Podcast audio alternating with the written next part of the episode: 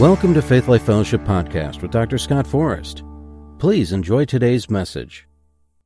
We're a church growing and thriving, overflowing with love, strengthening the family, transforming the community, impacting the world, where every member is a minister and a church alive is worth the drive. Amen. Woohoo! So, have you talked to your soul lately? You know, we spent the last couple of weeks talking about have you talked to your body lately? But there's a necessary corollary, if I may use a mathematics term. If you're going to talk to your body, inevitably it will involve talking to your soul. Amen. Glory to God. Praise the Lord. So we need to talk to our souls. We need to talk to our bodies. Uh, not just when we're battling sickness and disease, but when we're facing any of the battles or challenges of life. There are times when we need to speak to our bodies, but there are plenty of other times where we need to speak to our souls. Amen. Hallelujah. We need to talk to our souls. We need to hear faith coming out of our mouth. The Bible says faith comes by hearing and hearing by the word of God. And what better way to hear it than hear it right out of your own mouth? Amen. Hallelujah. Glory to God. So you need to speak the word and you need to speak the word to your soul. You need to talk to your soul. As strange as it may sound, it is a biblical concept. Hallelujah. We need to encourage ourselves in the Lord, especially when times are tough and it looks like the promise of God given unto you will never ever come to pass. That's the time when you need to start talking to your soul. Soul, it's going to be okay. Soul, the word of the Lord said this, and I believe the word of the Lord will come to pass in my life. End of story. Soul, be encouraged. Soul, get up and dance a jig. Soul, be joyful in the Lord because God is faithful. If He promised, He will fulfill. Amen. Glory to God. Glory to God. So I want to start with a little spirit, soul, and body review, okay? It's important we lay a little bit of a foundation. I don't have time to go into great detail. But 1 Thessalonians 5.23 is one of the foundation scriptures that you need to study if you want to understand that you're a three-part being. It says, And the very God of peace sanctify you wholly. That means holy completely, not holy, holy. And I pray God your whole spirit and soul and body be preserved blameless unto the coming of our Lord Jesus Christ. Amen. Now, a lot of people teach that the spirit and the soul are the same thing. The Bible does not teach that, and if you believe that, you're going to get confused. There are three different Greek words used here for each of your three parts. Spirit is the word pneuma. It means breath or air. It's the part of you that God breathed into you at the moment of conception. It's the part of you that's like Him. And your soul, the Greek word suke, it looks like suke, but I believe the correct pronunciation is psyche. The mind, the will, the emotions, the personality. And then, of course, the body is the word soma. So you have a spirit which has a soul that lives in a body. I like to say it like this you have a spirit and soul together that live in your earth suit. To live on planet Earth, you have to have an earth suit. Amen. To live in outer space, you have to have a space suit. But to live on this planet, you have to have an earth suit. And the minute you leave that earth suit, the Bible says to be absent from the body is to be present with the Lord. Amen. Everybody understands that, right? Praise the Lord. We are three part beings made in the image of God who is also a three part being. God is Father, Son, and Holy Spirit. We are spirit, soul, and body. Your spirit is that part of you, I say it again, that was breathed into you by God at the moment of your conception. That's precious. The breath of God lives on the inside of me. Amen. Hallelujah.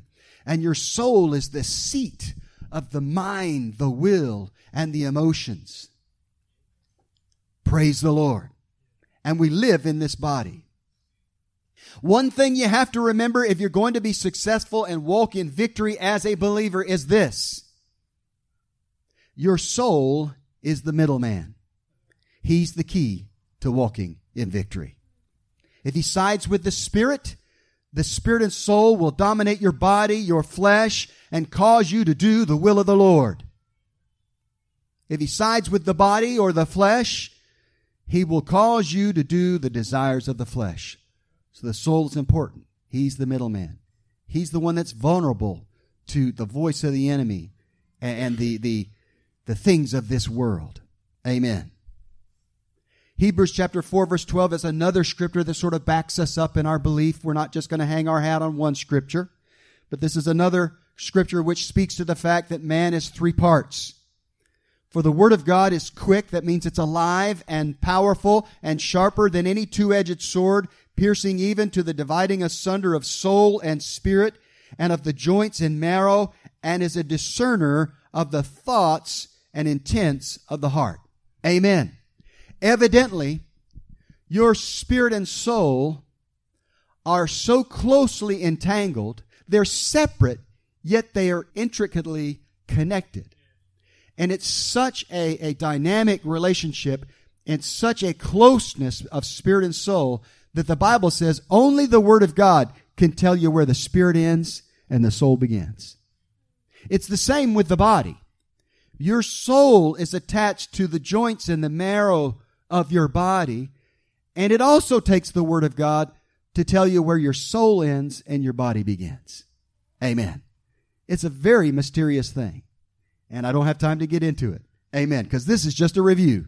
Amen. Go back to the podcast. I've got two or three episodes dedicated to spirit, soul, and body. Hallelujah. Glory to God. Some teachers put it this way. You're a spirit, you have a soul, and you live in a body. I take it another step, as do many other teachers. I believe that the spirit and soul of man in combination is the heart of man. Peter says, this is 1 Peter chapter 3 verse 4 he talks about the hidden man of the heart. The hidden man of the heart. I believe he's talking about the spirit as a component of the two part heart. The hidden man of the heart is the spirit of man. Amen? And here's why it's important. Have you ever had something come into your heart and you ask yourself the question, is that me or is that God? Everybody's done that, right? Everybody wants to know is that me or is that God? Should I speak that out or am I in the flesh? Well, here's the way you know. Only the Word of God is able to tell you what is spirit and what is soul definitively. So the way that you'll know for sure, consistently, whether that's of God or not, is if you dig into the Word of God and learn the Word of God and meditate on the Word of God so that when those occasions come and the voice on the inside says thus and such, you'll just know that's God. You'll just know that's the flesh. I ain't going with that. Amen. But you need to double up on the Word. You see, people don't realize that to operate in the Spirit necessitates a knowledge of the Word and not just a passing knowledge of the word. You got to know the word. Otherwise, you'll get flaky. You'll be spiritual. I mean, in a flaky sense. There's some people that are so spiritual, they're no earthly good. You know, we don't want to be like that. We want to balance. And the way you balance it out, and the Lord always reminds me because listen, I'm a spiritual guy. I have dreams and visions almost every night of my life. And if I didn't ground myself in the Word, I don't think my wife would be with me right now. 35 years. and she's always there to say, Yeah, I know you saw an angel, but what does the Word say? and I have to go to the Word and give her a scripture. And so far, it's been working. She's been keeping me grounded. Amen. All right, so you've got to have a balance of the Spirit and the word. Somebody in here needed that. Amen. Glory to God. Well, that was a review of spirit, soul, and body. That's not really what we're talking about, but it's necessary for you to understand what your soul is if we're going to talk to your soul. Amen. Talking to your soul is a biblical concept. And I believe the reason is this. The soul is the seed of the mind, the will, the emotions, as we've already said, and because it's subject to the ravages of this world, it is the battle that must be won. The battle of the soul. This is where the battle rages. This is where the battle in this life will be won or lost, right between your two temples. Amen. The Bible says if you're a new creation, 2 Corinthians 5:17 says if any man be in Christ, he's a new creation. Some translations say a new precedent, a creature that never before existed. You are new on the inside. Old things are passed away. Behold, all things have become new. And then the next verse says, and all things are of God. So the person on the inside of you, that born again man on the inside of you or woman, is perfect and righteous and holy, just like God. The challenge of the Christian life is to get that man to work his way to the outside. From your spirit, through your soul, and affecting your body. Amen? So your soul is the middleman and your soul is the battlefield. So if you're going to talk to something more than anything else, you need to talk to your soul. Hallelujah. Psalm 42 verse 5 and 11. Why art thou cast down, O my soul? And why art thou disquieted in me? Hope thou in God, for I shall yet praise him for the help of his countenance. And then verse 11 in the same psalm, very similar phrase, just a few verses later. Why art thou cast down, O my soul, and why art thou disquieted within me?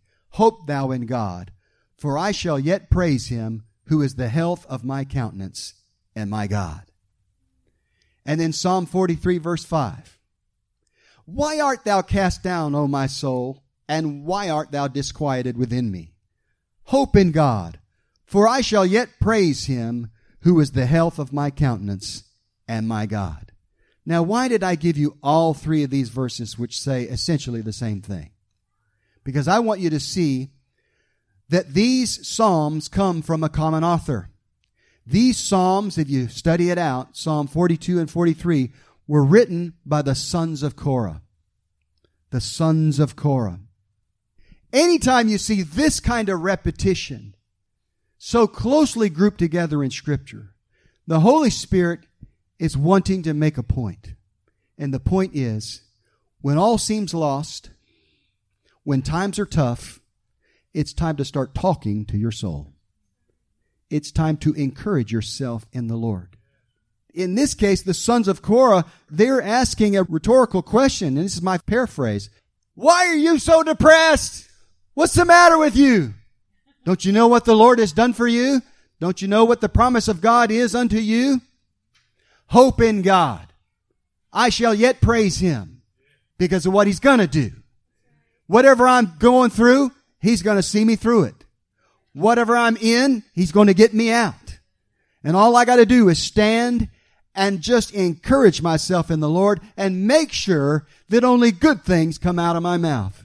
It's important because death and life are in the power of the tongue and you will eat the fruit of what you say with your mouth. Glory to God. Hallelujah.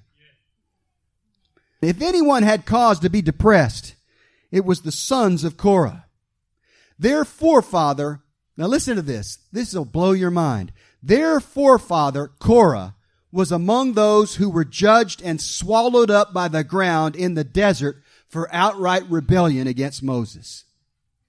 I mean, the Bible says the ground swallowed them up and they went straight into hell. That was their daddy. They are the sons of that man. Whew. So it would have been easy for the sons of Korah to let people label them according to their lineage, according to their family history of rebellion and judgment. You know they had to have many occasions where they let their soul become downcast and depressed. Yet the sons of Korah overcame these impulses and all the other hardships and ridicule they must have endured. Listen to this. This is a mind blower if you study it out, you'll see that many of the sons of Korah were eventually promoted to places of honor and great prestige in the land of Israel. Some of them became doorkeepers and custodians in the tabernacle. Others became expert warriors and joined King David in many of his military pursuits. Eventually, even the prophet Samuel came from the line of Korah. And he gave us the history of King Saul and the history of King David in 1st and 2nd Samuel in our Bibles. Amen. I tell you what, that's cause for rejoicing. If these men, who were probably ridiculed through the ages because of their family history, if they had occasion to be depressed and they knew the answer was to speak to their soul, God saw to it that it got recorded in the Bible so we'd know what to do too. Amen. Hallelujah. And I promise you, most of you don't have a family history like that. Your great, great, great, great, great grandfather didn't get swallowed up in the ground and sent straight into hell. Okay? I'm sorry, that's a tough one to beat. I don't think anybody else out there has that in their family tree. Now listen, I got some scoundrels in my family tree. I won't mention who they are. But it doesn't define who I am now. Perhaps most noteworthy of all, some of the sons of Korah became worship leaders in the tabernacle of Jerusalem during the time of King David. What a great honor to have come from where they came from and to be elevated to that position of leading the people in worship in the tabernacle. And as I said, their songs ended up in the Word of God so that they could help the rest of us know what to do when depression tries to take hold of our mind, our will, and our emotions. They knew, and now we know what to do when the challenges of life threaten to overwhelm us. We need to start speaking to our soul. We need to start speaking the Word, and we need to start worshiping the Lord. Amen. Listen to some of these samples from the Psalms that were written by the sons of Korah. And I'm personally blessed by him because I know a song that I learned when I came to the Lord attached to each of these Psalms. And so it blows my mind that the sons of Korah wrote some passages in the Bible that were put into songs in the 1980s that personally blessed me 3,000 years later. I love that. For example, some of you may not realize that these came from the sons of Korah. Everybody, anything that sounds cool in the Psalms, we automatically attribute to King David, right? Well, you got to go read and find out who the author was. For example, Psalm 42 verse 1 in the New King James Version says, As the deer pants for flowing streams, so pants my soul for you, O God. Very famous passage. As the deer panteth for the water, so my soul longeth after thee. Y'all remember that back in the day? Hallelujah. I'm sorry, it's old, but it still blesses me. Psalm 84, verse 1 in the English Standard Version. How lovely is your dwelling place, O Lord of hosts. How lovely is your dwelling place, Almighty God. There's a hunger deep within my soul. Only in your presence are my heart and flesh restored. How lovely. That one still gets me. Psalm 46, verse 1 through 3 in the King James Version. God is our refuge and strength, a very present help in trouble. Therefore will not we fear, though the earth be removed, and though the mountains be carried into the midst of the sea. You probably, some of you younger folks haven't heard this song, but listen, us older folks will have remembered it. God is our refuge and God is our strength, a very present help in trouble.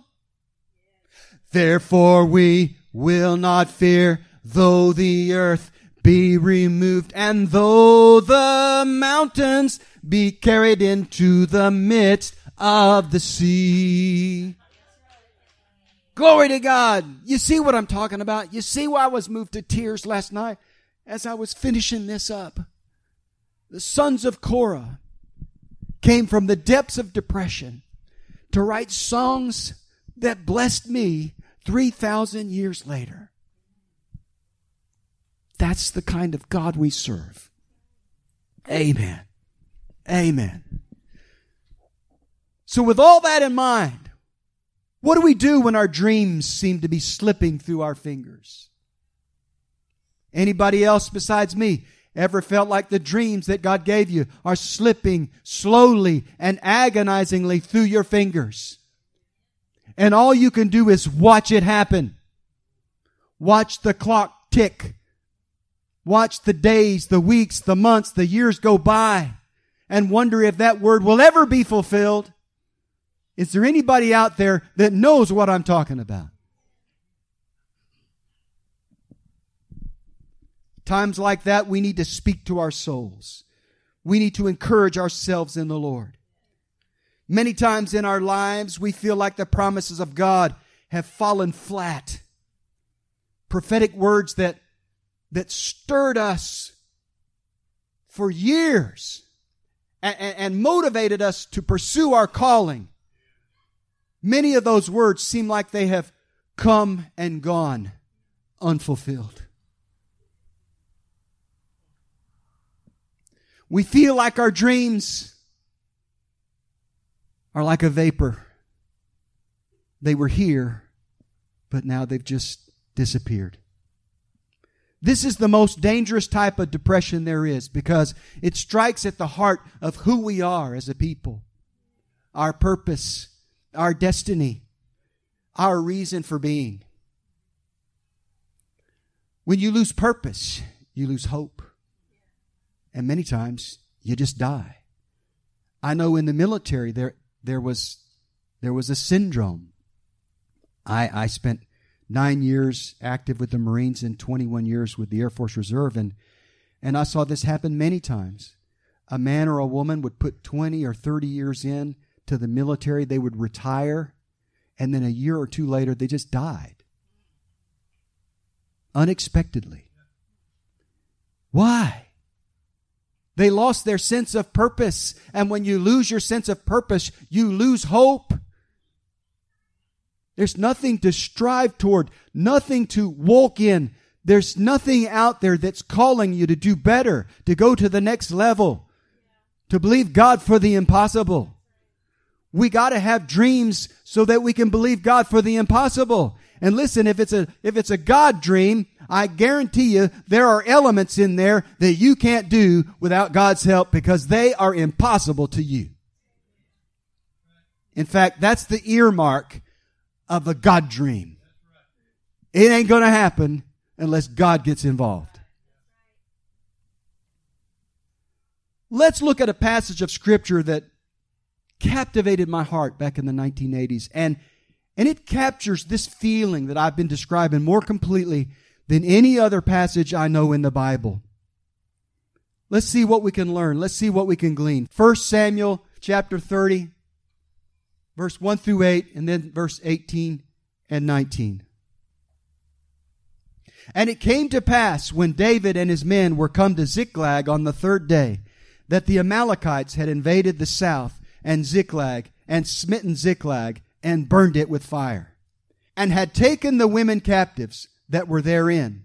They slew not any, either great or small, but carried them away and went on their way. So David and his men came to the city, and behold, it was burned with fire, and their wives and their sons and their daughters were taken captive.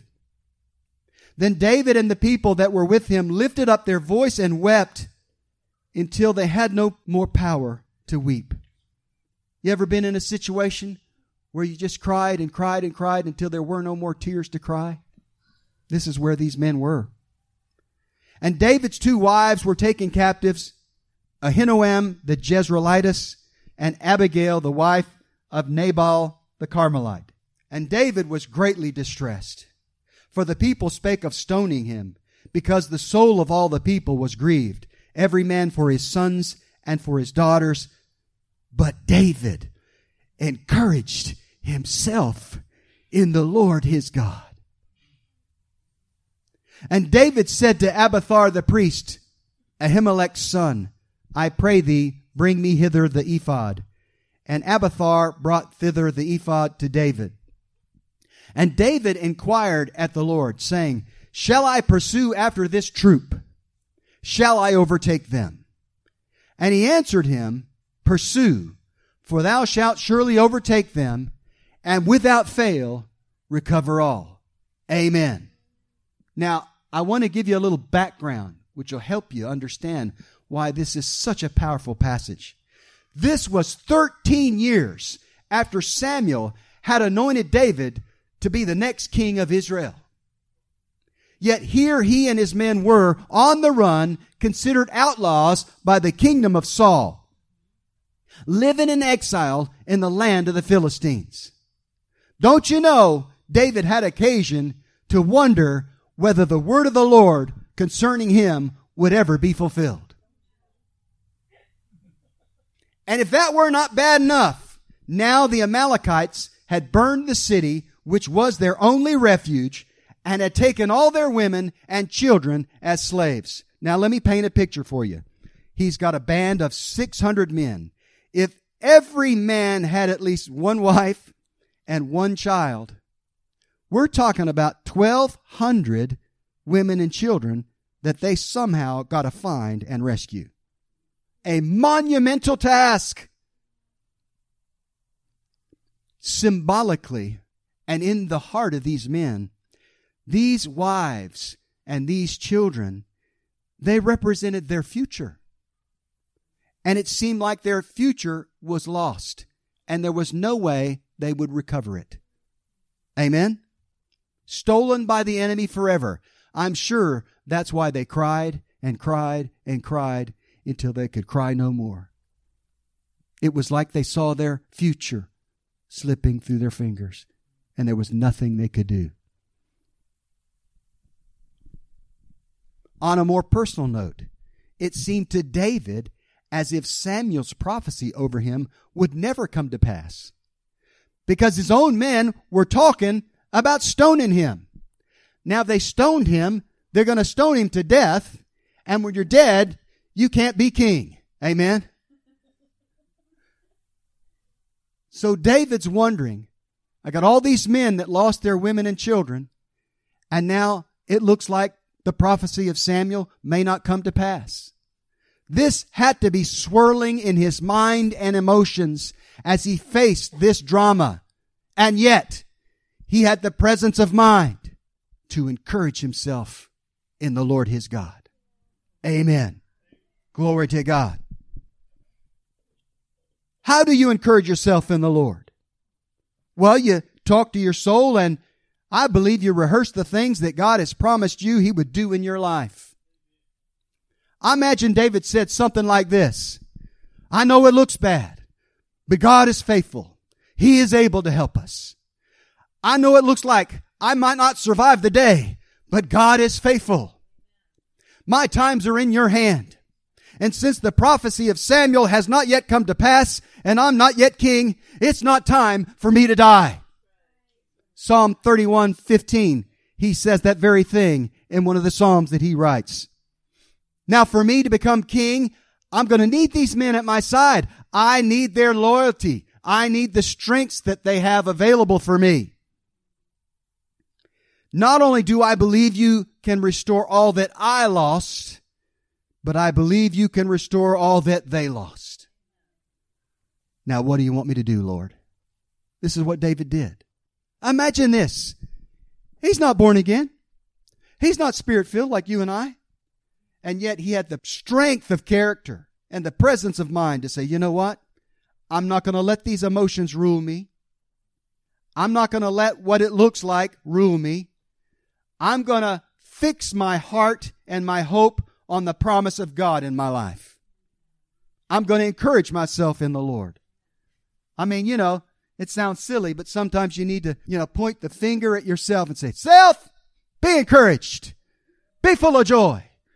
You got nothing to be depressed about. God is on your side. And if God be for you, who could ever be against you? Do that sometimes. Just don't do it in public. You know, I maintain that the real crazy people are the ones who don't talk to themselves. Amen? Right things, you know. I'm talking about right things, not crazy things. Hallelujah. Hallelujah. Now what do you want me to do, Lord? Then the Lord told him to pursue the enemy and he would recover everything that was lost. Not a portion, not almost, but everything. You shall recover all. And that's exactly what he did. And that's exactly what happened. Verse 18 and 19. And David recovered all that the Amalekites had carried away. And David rescued his two wives. And there was nothing lacking to them, neither small nor great, neither sons nor daughters, neither spoil, nor anything that they had taken to them. David recovered all. I tell you what, that's a good time to say, Hallelujah! Glory to God. But there's more. While this drama was playing out with David and his men, King Saul and his army were defeated by the Philistine army, and Saul and his son Jonathan were slain. Just 48 hours after the darkest time in his life, one of the battle survivors brought the crown that he had taken off the body of King Saul and gave it to David. Just 48 hours later. And after that, God told David to go to Hebron, and there the men of Judah anointed him as their king. Seven and a half years later, the northern tribes joined them, and David became king of all of Israel for the next 33 years. I'm telling you, God is faithful during the darkest times of your life, if you'll take the time to encourage yourself in the Lord, you might be just seconds or minutes or hours or days from your complete deliverance and everything will turn on a dime. Everything will change overnight. God will do a miracle. A suddenly will come and then everything will be different and you'll be standing there as the victor, not the victim. Glory to God. Sometimes when it seems like everything is fallen apart in our lives and the dream God gave us will never come to pass, suddenly God begins to move. At times like that, when all seems lost, we need to do what David did and we need to learn to encourage ourselves in the Lord our God. Amen.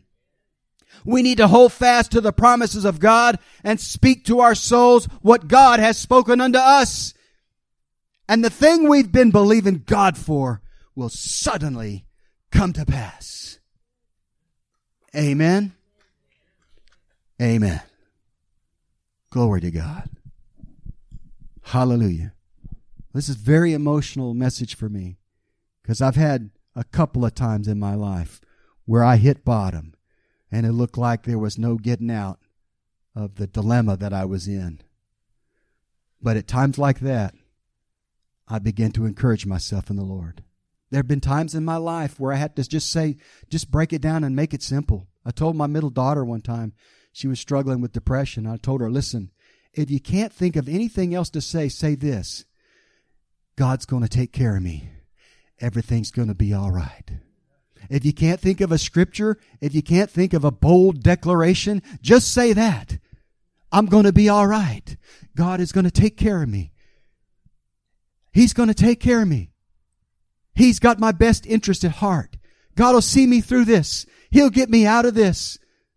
Brighter days are ahead. He's working on my behalf. It doesn't have to be complicated. It's good if it's laced with the Word of God, but even if you just speak positive things of your life. You know? Some of you need to do that. I'm sensing in my spirit that some of you in a dark place right now. And you need to encourage yourself in the Lord. And and this is kind of strange, a little bit different. But what I want you to do, I want everybody to stand to your feet. And and as as different as this is, I want you just to humor me as your pastor. I want you to think about a situation that seems like there's no answer or something in your life that's troubling you that you need to get past, you need to overcome. And I want you to just take these minutes, just take a few minutes, and everybody say it out loud to yourself, okay? So it, it should get loud in here, okay? And I want you to start encouraging yourself in the Lord. If you can't think of anything else to say, say, self, be encouraged. God is on your side. If God be for you, who can be against you? He is for me, with me, in me. But say something to encourage yourself in the Lord. Amen? All right, let's do it. I speak you, soul, in the name of Jesus. You be encouraged. God is with me. God is for me. God is in me. There shall no evil befall me, no plague come nigh my dwelling. With long life he satisfies me and shows me his salvation. If God be for me, who in the world can be against me? In the name of Jesus. In the name of Jesus. Be encouraged. Stand up on your feet. God is with you. He'll see you through. The word of the Lord will come to pass. I will stand. He is faithful who promised. Thy word, O Lord, is forever settled in heaven. Your word toward me is forever settled in heaven. In Jesus' name. We hope you enjoyed today's message. If you would like to learn more about Faith Life Fellowship and access more of Dr. Forrest's teachings, you can visit our website at gofaithlife.com. Also, visit and like our Facebook page at Faith Life Wilmington.